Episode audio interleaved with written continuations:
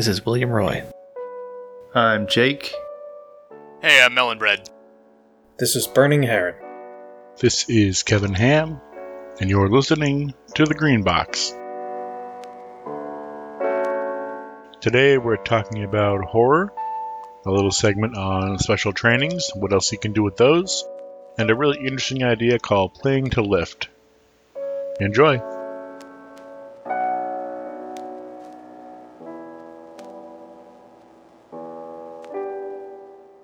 So, tonight on the Green Box, we are going to talk about horror and how to run scary games.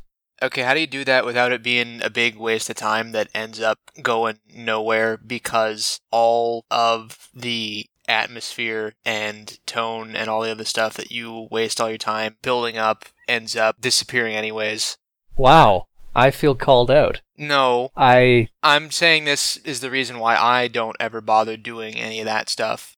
Personally I like running horror because I'm I'm a bastard GM and You like seeing players suffer. yes, yes, exactly. I like seeing I was trying to think of a way that I could say that without making myself sound like a, a horrible sadist, but I guess there's probably no way around it, is there? One thing to keep in mind when doing horror, uh, a medium such as the RPGs, is that you basically shouldn't ever count on your ability to do any kind of like film horror stuff because big scary things and like visual horror obviously doesn't work so well in the sort of theater of the mind because there's nothing to really look at. It's all it's all in your head. Unless you're using minis, but then minis on a battle grid aren't very scary. Yeah, I think that's been mentioned on RPPR once or twice that just the nature of the game is you have to go for a more intellectual sort of horror. Well, not even intellectual sort of horror. What I mean is that, um, consider this, right? We are apex predators. We have binocular vision.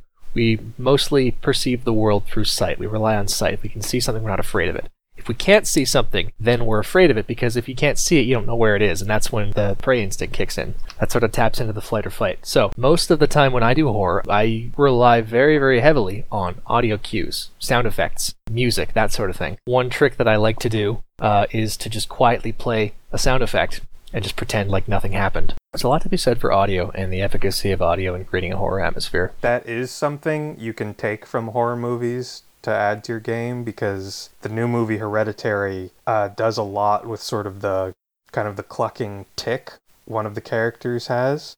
Have not seen it, but I, I want to see it very much. Uh, I think you will like it just because there's a very distinct sound effect that gets used multiple times. And I'm thinking also The Witch, instead of using traditional musical instruments, they built a, a completely new machine that would just produce horrifying noises. And they used that to. Wow. play- yeah, they used that to score the film. That's cool. Yeah, they literally called it the Nightmare Machine. I want to look this up. now. I will. There is a couple of YouTube videos about it, so I will. Why don't we leave a link in the description for our listeners? Yes, definitely. All right. Um, yeah, link below in the description. So I haven't seen Hereditary. Uh, one horror film that I did see recently that does actually kind of does this kind of thing where it avoids using visual stuff and just kind of does things that are a little bit weird and then also audio cues is The Ritual, which I highly recommend. Good film. Is that the one on Netflix? Possibly, yeah. Yes, it's on Netflix. It's about the four four British guys go hiking in, in the woods, and it's awful. Notable as being a horror film where the scene was broad daylight and I was fucking terrified. Nice. Forests are scary. Now, what's a good horror scenario in Delta Green? Because I think that Delta Green has. Oh, actually, we spoke earlier about Viscid. Um, Heron, was it you who's, who used the phrase um, conspiracy horror? I think. Yes, I think it was because that is something. I guess in New Delta Green without Majestic 12, you don't really get that sensation that there is a secret enemy fighting against you in addition to whatever mythos horror you're dealing with. And that is something Viscid does really well. Without going too much inside baseball, can you elucidate? The inciting event for Viscid is that a geneticist is found dead outside his yard uh, in a very strange way, a way that triggers local police into calling the FBI and the CDC for a possible biohazard. He has a laboratory in his garage, a a very serious laboratory, like the kind people use for studying Ebola and things like that. And the operation essentially splits off into two different plot lines. There's one where you try to track down what killed him and what he was working on in the lab, and then one where you try to figure out why did he have a lab in his garage in the first place. And following that second one, you tend to discover a lot of shell corporations funneling money around. Uh, when you try to talk to a private detective who had been keeping eyes on him, she suddenly gets shot in the neck while we were walking up to her, at least in our game and you definitely get the sense that there are very powerful people funding this scientist and now they are trying to clean their tracks just as fast as you are trying to follow those tracks Spoilers for Viscid, by the way. yeah Anyway, Melon, you asked what's a good horror scenario. As you are well aware, I am a big fan of Night Floors, but that's because uh, Night Floors and uh, most of the King in Yellow stuff essentially amounts to giving the handler an excuse to gaslight the players. How do you make the King in Yellow good and still interesting after you run Night Floors? That is a good question. Because I have tried to think of things to do after running my Night Floors analog with that setting, and everything I can think of is just the same thing. Again, well, that's that's rather fitting of of uh, the Hastur mythos, though, isn't it? yeah, but if you recall, I don't care about realism, I care about fun. One thing that I've done, having run night floors and having had some players with agents who have been exposed to the Has- to the yellow sign and the Hastur mythos, is I have just inserted little nods to Carcosa here and there. There there was one game where one agent couldn't fall asleep because they had sleep disorder, so I told them "You- you lie awake in, in your hotel bed and you notice that the pattern of the stucco on the ceiling is like in the shape of the yellow sign or something. Just little little nods like that, um, and then finally culminating in somebody gets rubber banded back into Carcosa, and then maybe their pals get a postcard and they have to go rescue him or something, and then it just cascades from there. But isn't the Carcosa rescue experience itself just a recycled version of the last snare where they went to Carcosa? Uh, kind of. Except, well, yeah, not necessarily. Um, Night Floors, for instance, it's not actually possible to rescue Abigail Wright because she's she's gone. Whereas the book that Night Floors was in, Countdown, Yes. has in it suggestions on how to create a scenario where the agents rescue one of their comrades from Carcosa, in which it is actually possible to do so. I guess the way that I would make Carcosa sort of different, I guess the easiest way is, is to just not use it for the same premise. Like, I've done Night Floors. Melon, you wrote Autark Sunrise. Great scenario. Also uses Carcosa. Um, I think those two scenarios Thank you. are. No, you're welcome.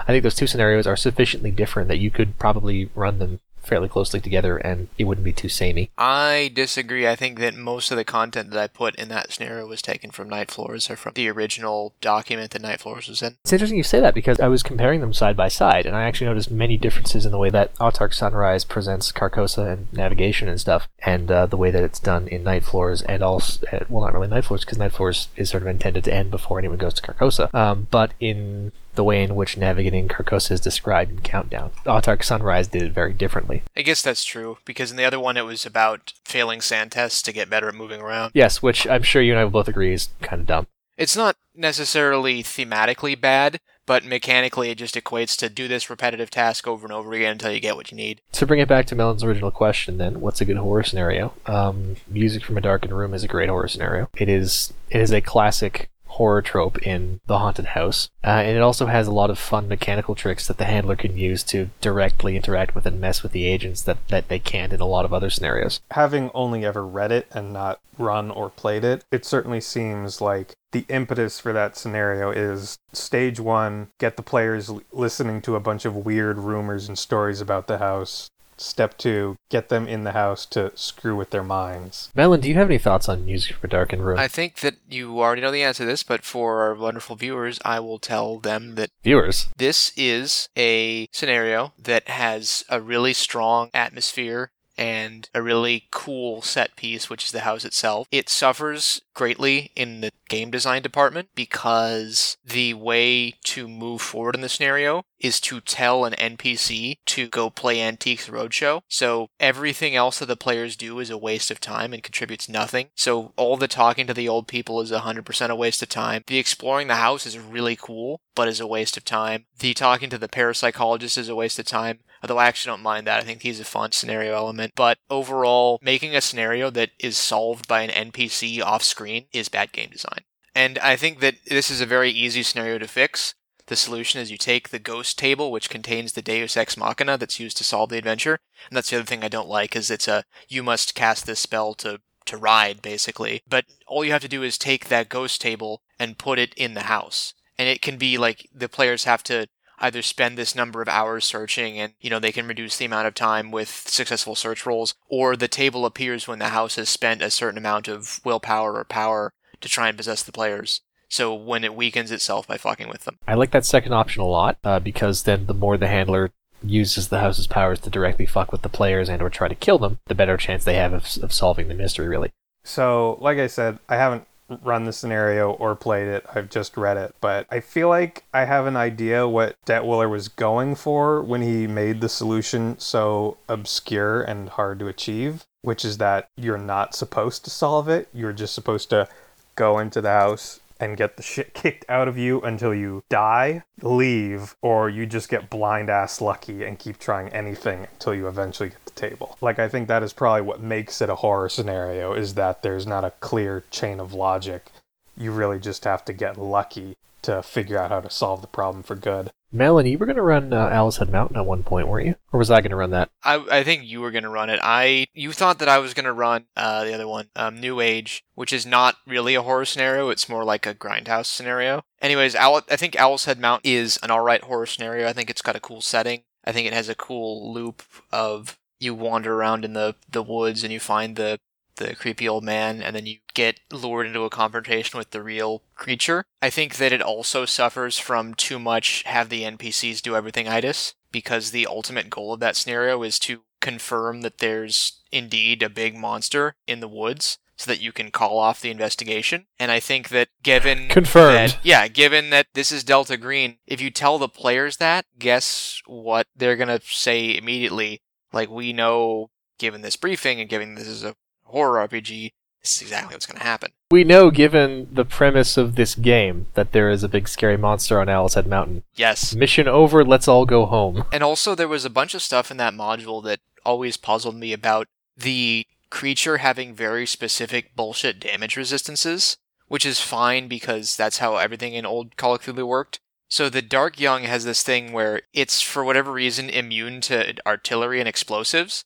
And they make a whole point of saying that when Delta Green tries to kill it, they use like a light mortar and a grenade launcher and all that stuff, and it doesn't work. And it seems extremely arbitrary that you can kill it with bullets. Because the thing is, is that it it does it takes one damage per bullet, but that's actually not that bad because in old Call of Cthulhu you measured a burst of automatic weapons fire on a per bullet basis.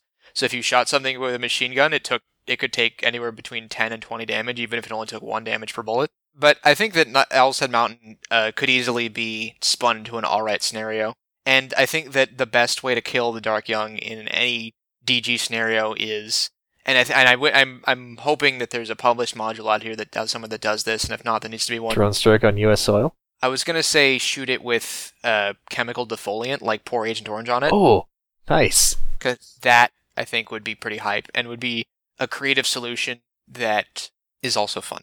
Yeah, no, I, I really like that. So that scenario is, I think, an all right one. I haven't run it, so I can't talk about how well it works in practice. Lover in the Ice, also good. Well, that's more that Lover in the Ice is more what I would classify as body horror, which is difficult to do in tabletop RPGs, but it does it very well. I still think that the monster in that is a bargain basement xenomorph. I mean, it is, but I mean, the xenomorph is also body horror. That's true, I think overall that one is uh, closer to what I described earlier as the grindhouse tone of old Delta Green, which Oh, I definitely agree. I don't necessarily mind. I think that's generally better. Than, I, I think that's very much in, in the scenario's favor. Yeah. I think the main problem with that one is that it rapidly becomes chase down the monster and roll your biggest weapon skill against it, and then possibly burn the structure that it's inside. I think that's fine, but it ties into that larger conversation that we keep having about how to make it so that everything is not just a bug hunt. Heron, what about you? What do you think is a good horror scenario? I was going to say, I guess, Ex Oblivione. Oh, I'm not actually familiar with that one. Oh, that one's on Dennis's Patreon, and it's hard to talk about without spoiling a lot of things. I'm I'm curious to see how, how Melon would react. Spoilers for this scenario, then, I guess. Yeah, I'm curious to see how Melon would react to it because it's basically a really horrific murder has taken place in Yuma, Arizona, and the trail of clues eventually leads the players back to the original YY2 facility where all the deep ones were kept after Innsmouth. And the idea is that the ghost of a deep one has taken over a nearby town and is forcing them to just kill people uh, as punishment for what they did to it and its family back in the 1920s.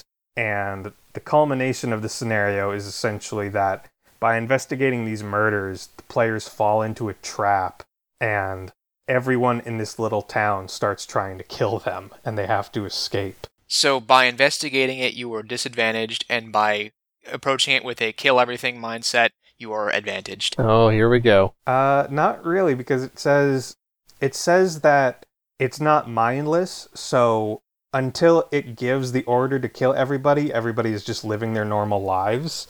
Like everybody is licensed for the weapons they carry. If you go into somebody's home and find all their guns, So you are rewarded for killing everyone even when there's no reason to. I mean, yes, your FBI agent slash Marine slash whatever. If they just executing people in the street, I'm sure they will face no consequences for that. I mean, I'm also sure of that given federal law enforcement in this country. That sounds like a segment I would like to talk about someday, to be honest. The actual shit law enforcement can get away with, as opposed to the shit you let your players get away with that doesn't really create that much drama. Now, that is a few scenarios I think that we think each exemplify good features of.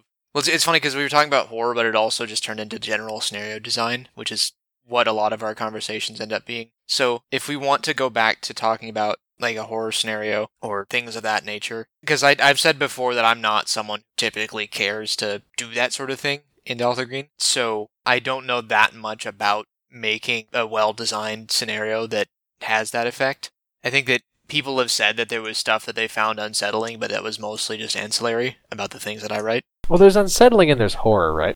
Maybe. Yeah, there is some nuance between things like eerie, spooky, uh, even terror and horror have very different definitions when you get in the nitty gritty. I don't know about um, if this applies to writing scenarios, but certainly when running a scenario, tension helps to enhance that atmosphere. You know, one thing that I do when when I'm, I'm running a game and we get we're getting into the scary bits is I I will sort of up the frequency with which I prompt players for responses. I'll, I'll cut people off when they start chatting and say and you know throw something new at them or throw some little detail at them or think fast what do you do? I routinely do this like especially in the middle of combat with a scary mythos monster is, is somebody will start saying oh well wait maybe i should and then i'll cut them off and say you don't have time to think. What do you do? What do you do? What do you do? Try and sort of i guess force that kind of flight or fight uh, response loop by just like being a pain in the ass if i'm being honest. I think that works. I think if you're in combat with a Mythos monster, even if you uh, critically succeed your SAN test and you're not having your entire worldview shaken, it's still you're still dealing with adrenaline and the general stress of combat. So you've got to react. If you want to be really tactical, that's for what's going on in other people's turns. One other link I'll leave in the description is um, also on, on Dennis's Patreon. Um, he put up an article about how he runs Delta Green as a handler, and uh, he has some he has some I think some some really good advice in there for maintaining that sort of tone and pacing when when things go sideways, and how to how to keep your your agents on their toes and feeling the pressure. I think probably as much as writing the scenario, there are things you can do when running a scenario to make it scarier. Uh, what we've talked about with audio design, keeping players on your toes and forcing them to react. Good use of music too. Um, instrumental stuff, really really good. Uh, be careful not to use anything iconic though, because one problem that I have had fairly consistently is if I if I borrow something from from like a, a well known or even semi well known media, there's one specific player who in the middle of my descriptions of the scene will will interrupt and go, "Oh, what's this music from? I recognize it." So my advice to handlers who want to play with music to set mood is to try and avoid things that your players have heard, have probably heard already. Oh, um, descriptions too. Less is definitely more. So don't just if you're describing you're describing a Shoggoth, don't describe it like it's a big blackish gray blob of you know, etc. Just describe very, very, very specific, very, very small details and make them details that are as unrelated to each other as possible and let your players kind of fill in the blanks. So if I was describing a Shoggoth, I might be like, oh, it's it's it's making this high pitched piping noise, and uh, and you're assaulted by a smell like like rotting flesh and and sewage, described like writhing and bubbling and little eyes and little mouths and just just details like that. Less is more. Leave as much vague and indeterminate as possible when you're describing unsettling bits. especially mythos bits. So let your players fill in the details of the scary bits, and it will be more effective than if you describe them in full detail. I would just reach back to what you said earlier about gaslighting your players. As terrible as that sounds, that can be a great way to just build horror too. Like, make the world feel like it's not waiting for the players to react. Just little things you can do to kind of screw with their perceptions or things that they felt were true about the world that suddenly are not. It's also really fun to do as the handler. Yeah, it's, it's really fun for the handler and for the right player. It is also really fun. And even if you're sitting at the table listening to it, it does a lot to set the tone. Something where someone has seen the yellow sign and they start talking to a character no one else can see. I'm going to say that anything that involves dreams or hallucinations or any of that stuff requires so much overhead because you have to constantly be adjudicating who sees what. Every every because every time it's it's there's some guys like oh I'm gonna gonna walk up the stairs and everyone else like oh I will also walk up the stairs. And then you got to start saying well no you see the stairs you see the empty wall section of wall there and you have to do it every time anything happens and it's such a such a drain on on anything happening and that's why I don't do it. And I think that that feeds into a larger thing generally about Will you keep saying about how much fun the the gaslighting the players is I think that the real danger there is that they might just assume you fucked up And the thing is in an RPG world usually if if something is different from A to B it's usually because the GM just forgot what the setting detail was. I mean, I think you're underestimating the buy in players are willing to give you if they're knowingly playing a horror game. I think Melon has a good point, actually.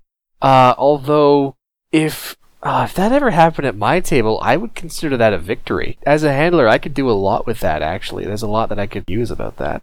Uh, with respect to what you were saying, Melon, one technique that I use um, to avoid that the problem of adjudicating who sees what is to really only fuck with one player at a time and uh, bring the entire rest of the table in on it.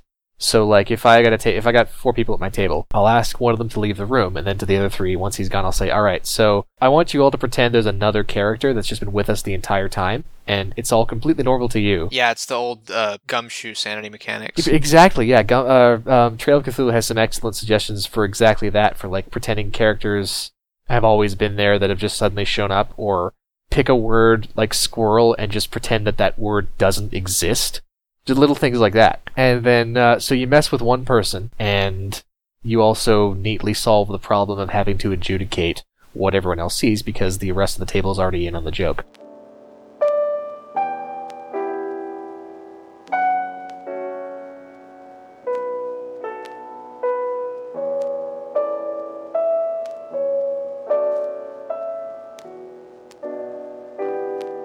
Chief, you wanted to talk about special skills, right? Yeah, it's special trainings. You know, that's uh, thing I'm all about. I think it's a great way to supplement and complement a bunch of the characters' traits and skills that they, they come with. Because to me, sometimes it feels like uh, certain professions are lacking. So I had ideas for different special trainings because I think the book gives only like four examples of special trainings, and that's just simply not enough for me. I know I've looked at that as an, like if I have a character who doesn't really need to get sanity or I don't want to do the cliche go to go to therapy. I'm like, oh, I could get special training. I look in the back and I'm like, all of these seem worthless. Yeah, it's like what scuba diving, rappelling, skydiving. Uh, those are just the things that, that are listed. I was going to say there's lock picking, which would be basically you can use your dex to pick a lock rather than using the craft locksmith skill, which might be useful if you if you don't have a class that starts with craft skills. Right, yeah. Just give that to like the thief or whatever, you know, the criminal uh, profession. The problem is that there's a mechanically defined way to acquire special trainings through the vignette system. There is never there is never one to figure out what your character would start with. There are some implications because and now here's a bullshit rule for you. The the book implies that you need special training to throw a grenade. That a normal a normal human being doesn't know how to pick up a ball and throw it. I, well, there's some soldiers that don't know how to throw grenades. I'll tell you that right it's now. true. You probably should be should make sure that there is an object between you and the grenade when it goes off because technically the radius is larger than you can throw. But more to the point, we can infer from that that probably the professions that start with grenades in their gear, like the special operator, would have that special training. But it's never described in the rules how you determine who would start with what. Well, this is just one of those times where you, as the GM, as the handler, have to take charge of your own game and your players and say, hey, look, I want you guys to succeed. I want you guys to be able to do things. What other things, besides what's listed in the rulebook, should your character be able uh, to reasonably do? So, to that end, uh, I had a couple, I think I'd mentioned that uh, I would like to see implemented a couple times. So you could use them to kind of complement some of the skills that exist without having to uh, buy into them. Um, for example, first aid is a skill. You could give someone, uh, like all law enforcement are CPR certified. So you could have CPR as a special training. I'm not sure what skill you'd want it to uh, base off I think of. that most special training should be tied to intelligence. Right, yeah, and uh, could uh, you could recognize, hey, wait a minute, this person's uh, facing cardiac arrest. I should apply CPR. Good thing my uh, my int times five allows me to do CPR because that's what my training is. I mean, technically CPR would probably be con or strength or something, but I am always err on the side of put more things under intelligence because int is probably the skill that does the least in Delta Green. I guess I guess I, I understand that you know Delta Green is not a game about mechanical character optimization, but I do think that we've had this discussion before about how characters that are supposed to be more thinking based tend to get punished because so many scenarios privilege the ability to shoot things over the ability to solve the puzzle. Right, to that end, I'd also say this might be blasphemy to some. Take away the foreign language skill. Uh, make it special trainings. Give classes such as the anthropologist or the historian. Give them some. Uh, give them some foreign languages for free and let them put those points into other things. That's that's all I have to say about uh, foreign languages. I'm really not satisfied with that as a skill. So how would that interact with one of the example special trainings you've talked about before was Spanish for law enforcement, which from the sound of it would be functionally like I guess 10 points in Spanish as it exists now. Let me see your hands. Yeah, a couple of simple phrases you can just say to someone in an emergency situation, even if you can't hold a conversation. Uh, what's your name? You know, uh, where'd the bad guy go?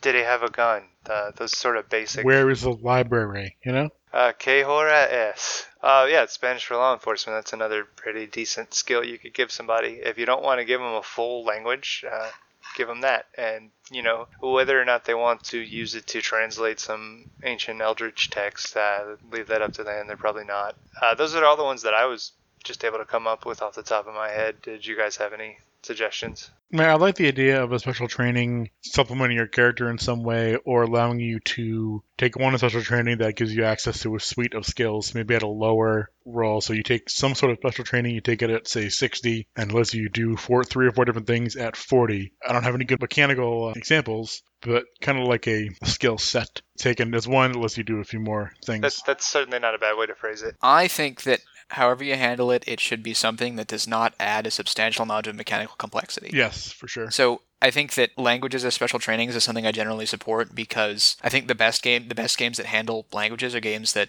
are like uh, I've I've I talked I say nasty things about Gumshoe, but I think Gumshoe does it well, where one point in the language skills gets you mastery of a language. I think that there are other games that do this too. Like I think Pathfinder and maybe Fifth Edition do it. I think Fifth might also do it, where each point in linguistics gets you mastery of additional language. Which is really nice. Yeah, I think that's a smart way to handle it. Um, another special training I had was uh, basic hazmat safety. That could be a pretty decent special training. Uh, if you think about it, it relates to science, chemistry, other various science things. You know, you might be able to use it to tell the difference between uh, acids, bases, how to put out a fire, uh, those sort of things. That's nice because it might also there might be a, a case where your the clue is available if somebody has a chemistry of 60 and if they're a chemist they'll get like some deep clue about it but if they have basic hazmat at 40 maybe they can at least get like hey this stuff reacts with the air uh, and is you don't want to breathe it which isn't the full clue but it might get you somewhere into that investigation Yeah, it won't get you killed. I mean, uh, we could just look down the skill list and almost come up with a couple of special trainings. Just hang on, let me do that real fast. I guess one of the issues of special training is again the way you acquire them is after an operation. So either you survived an operation where you needed one, and but you survived it, so you really didn't need it, or you have no way to know what the next operation is going to need. So I still find it unless you're just given them or, or earn them at a set rate or something. There's very still I think very little reason to take special trainings. And if I'm gonna if I'm a handler, I'm gonna do an operation where you have to say fast rope, I'm going to say like for the first week of the operation, like you guys get trained in how to fast rope,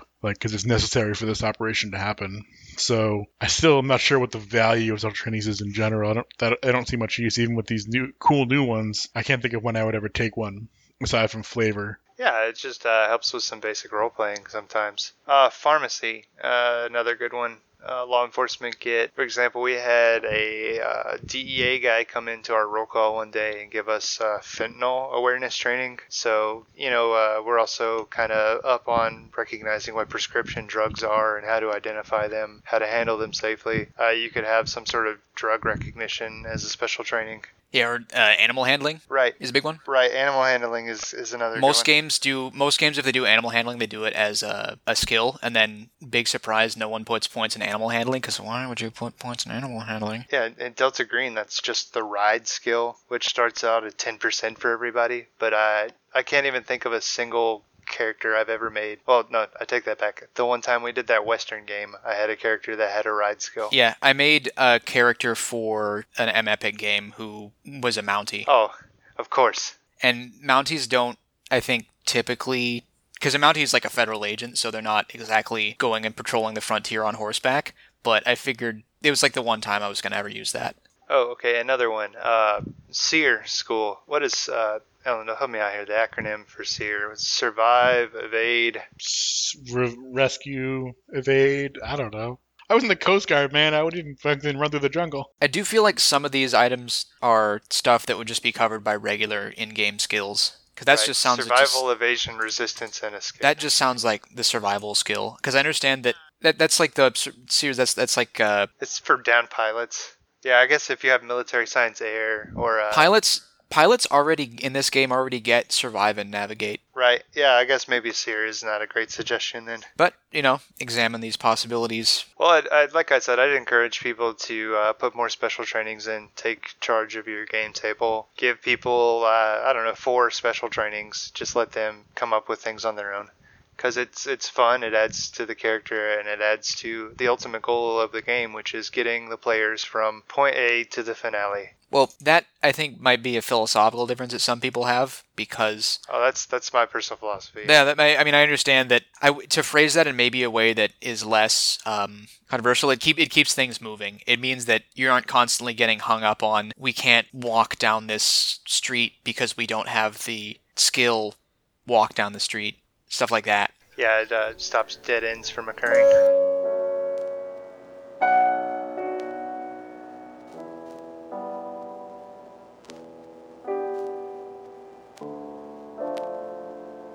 So, a while ago, there was a blog post on Pelgrane Press's website where someone was talking about playing to lift.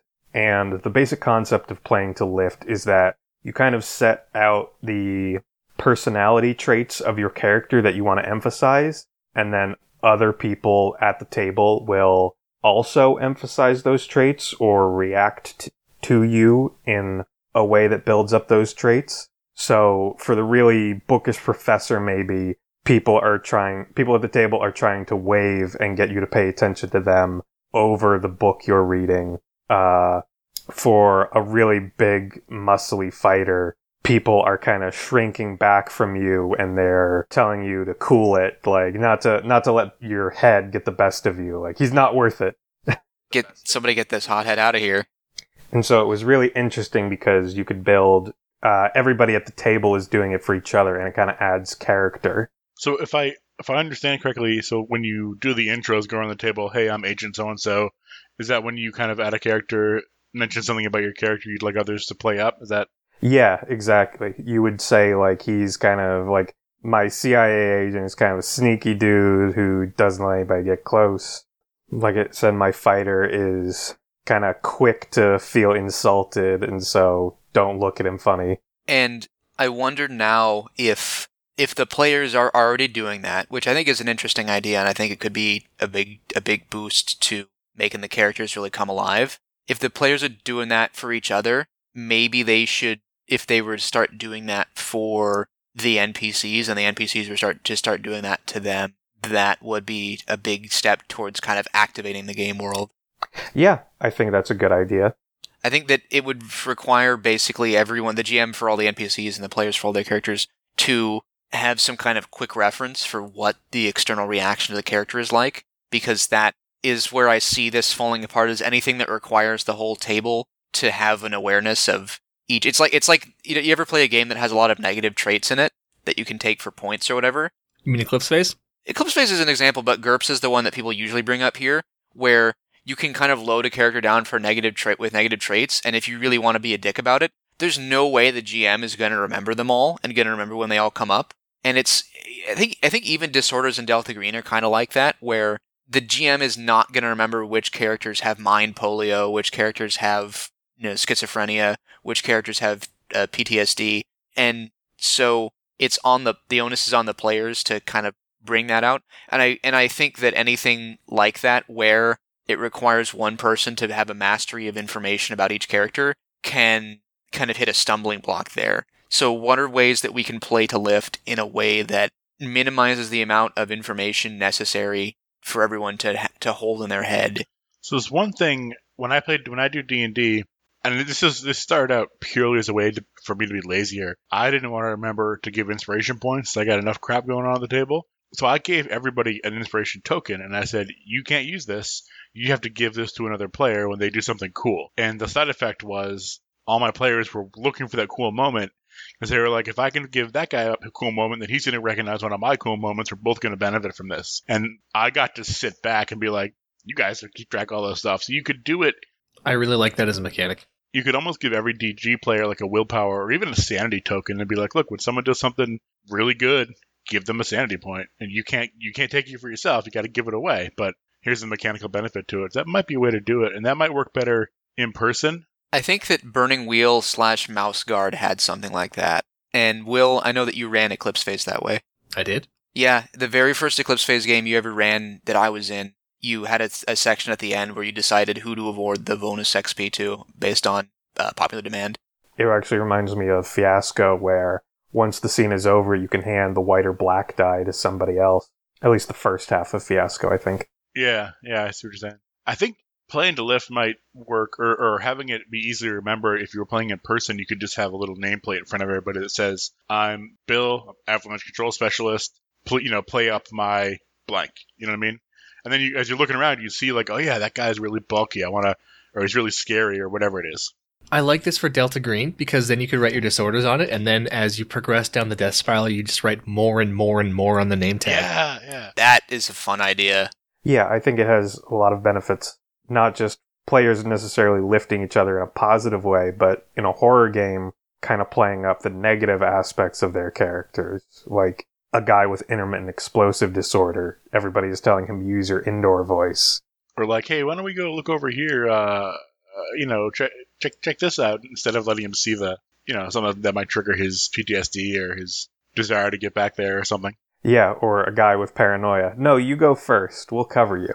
This has me thinking about something that I think Heron, it was you, it might have been somebody else, wanted to talk about, but I would like to talk about because I just remembered it now, is playing characters that are not necessarily the type of characters that you usually play. Because I find myself, all of my characters end up being a lawyer with a gun, regardless of whether their skill set or personality or anything about them is appropriate for that. They always end up getting in arguments over what they should be allowed to do with the NPCs, and then when the NPCs disagree, they kill them, and then claim it was self defense with a straight face. Wow, it's So, accurate. okay, so I mean, why? So you obviously know that that's an, an issue. Why don't you just stop doing it? Why do you do that all the time? Uh, you're right. Never mind. Section over. Well, all right, I'm, I'm trying to This say is- really is the the bully melon bread episode. no, no, no, no, no, no. All right, all right, hang on. What I'm trying to say, the first step is recognizing that you have this, like, that you play the same character over and The over. first again. step is admitting you have a problem. So if you're already at that first step, that's big. So you should. I mean, the the only advice I can give is to just force yourself to play a character that's wildly outside that comfort zone and just not do that. But the problem is that every time I do that, I end up in back in that same mode. I just don't have the appropriate skill set to make my wishes a reality. So what can I do instead to get inside the headspace of this is you're an, you're an anthropologist or you're a coal miner or whoever. You don't have the mechanical skill to or the credentials to do what's necessary in this scenario. Because the reason that I often find myself doing it is that it's very frustrating for me when I see what needs to be done in the game world, but the character doesn't have the ability to translate that to reality, and so I'm kind of stuck waiting for someone else to either hit on it or uh, take the story in a different direction. So what I'm hearing, and I'm gonna present this in a way that doesn't shit on Melon. That's not what Uh, I was trying to do. No, go ahead. I, I, God knows, I give you guys the business when I feel you deserve it. It's true. So it's in, so a lot of your choices and characters is kind of uh, it's about mechanical optimization or being able to use the systems effectively. Yep, that's what a lawyer enough. with a gun does. So I'm wondering if you kind of change the frame of reference and you think of rather than the legal system, if there's a different system you can manipulate. Like Um, science or history.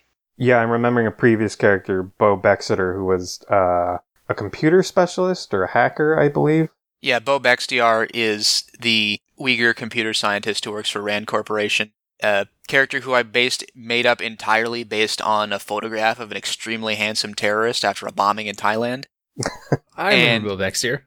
Yeah, and he had a he had the same problem, and the re, the sort of sort of the genesis of this of my thinking about this was actually a game that we played where Bo couldn't do anything that he wanted because he didn't have the necessary skills. Like his computer science skills were completely useless in that scenario because the answer was to kill everyone and break everything. So I, have two potential uh, non-shitting on melon solutions here, right? One is the way assisting works in Delta Green is at the best skill roles. So if you have the idea but don't have the skill, but someone else in the group does, you instead of being like, "Well, I want to do this and I can't," you can say, "Hey, why don't you do this? Because it's a good idea." It May not always work, but that's one potential solution. The other one is, you know, if you talk to your GM ahead of time and you say, "Hey, uh, I tend to always play lawyers with a gun, and with this character, I'm trying not to do that." So give your give your handler, give your GMs like the the ability to kind of counter that because normally I won't. If you say you want to do something and it's totally out of character, in my head I'm, I might be like, well, that's silly. But if you told me ahead of time, hey, if I say that, like like shoot it down, you know, with a little, hey, you don't you don't really think you don't you don't think that, or you don't think it's a good idea, or you don't even know what that is. If you give the GM the permission to kind of get into your character's head a little bit, he may help be able to help steer you away from the lawyer with the gun moments, uh, so you can kind of collaborate instead of being adversaries. Something else I would add is that um, if you, if the player has an idea, and it's not an idea that the character has the skills to act on or even think of, you could, as an aside, say to a player who's running an agent does have those skills, "Hey, uh, this, here's here's an idea that I just had, not like you know, an in character." Because I mean, at the end of the day, we're, we're a bunch of people sitting around with pieces of paper in front of us that say we're what we're not. Yeah, and, and I, I don't think any of us are super insane about in character, out of character chat. So just have the little out of character aside and make it work.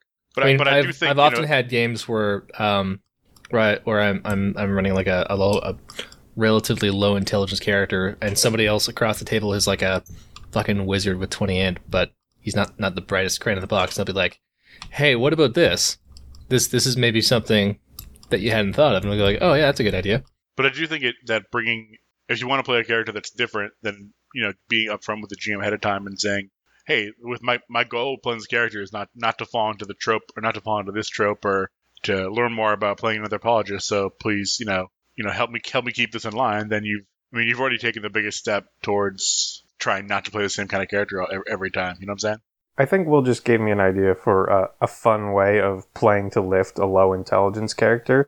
Rather than the character having just dumb ideas or not knowing what to do, the character can come up with a good idea, and then once they've explained it to the group, they will kind of comedically put themselves down, like, nah, that would never work. I think that it's better for I, that, that. That's good, but what I would do is they come up, they come up with it. Everyone tells them they're a fucking idiot, and then like two minutes later, the wizard has the same idea, and everyone's like, "You're a genius." Yeah, Yeah, exactly. That's that's how you have to play it. Is the wiz- somebody comes up with the exact same thing, and suddenly it's brilliant. Or you know what? Same exact thing. Oh, what a great idea! Yes. Yeah. Exactly. That's good. That's uh, and I think that that is what when I when we talk about to lift, if we're going to go back to that, that's something that I wondered about is how it's different in a game like Delta Green versus a game like um, like D and D or like Star Wars, because those games the traits that you want to emphasize can be very much larger than life or things that would not not I, I, I hate to use the term realistic or authentic, but it's a different set of expectations about what kind of characters you're playing. Oh, I had a word for that. No, he had the word. It's gone now. Verisimilitude. There you go. I even used that word in a previous episode. I thought this was an Elendil style joke where the punchline just never comes. All right. So what are so what are some traits that can be played to lift in a Delta Green uh, for Delta Green characters? We've got the disorders. That was something that we verified. So Motivations. paranoia. Yeah, motivations are good. In fact, motivations are really good because there are there's a mechanic on the book for getting a will point to playing your motivations, and everybody forgets about it. So I would say offload that to the players. Let the players award each other willpower points from playing to their motivations, so that the handler doesn't have to remember, you know, five motivations for each character all the time. There's also situations I'm thinking where your skills may not necessarily make you the optimal choice, but because of your profession, uh, you are a good choice for the situation. Like, let's say you need to consult with somebody in academia or you need to talk to the administration of a university. Your uh, professor or scientist or what have you may not have the highest uh, charisma or bureaucracy, but they probably know a little bit more about this specific case. So you could bring them along and the handler could make it easier, like lower the skill limits or just give them something without a roll. That's true. I, I was thinking something that might be interesting to to, to, to to ask to be played to lift is a lot of times people tend to use their badges as is like the golden key get jail free card. But you could say that like, hey, my character is super paranoid about getting outed as a federal agent or, or losing his badge. So anytime you know, so what, what I want you to play up is if there's a you know if I'm starting to badge my way through things, come up with like, hey, are you sure somebody might somebody might see that, you know, that kind of thing, which might also give you a fun little mechanical uh, step. Step's not the right word there. Any further thoughts on playing to lift or uh, playing trying to get outside your comfort zone with the character? I would just say, yeah, going back to Mel and Bo Bexeter, if there's something that draws you to a specific kind of character, don't necessarily you don't necessarily have to completely go against yourself, but it might be interesting to reframe the things that appeal to you and see if you can find something appealing in a different character type.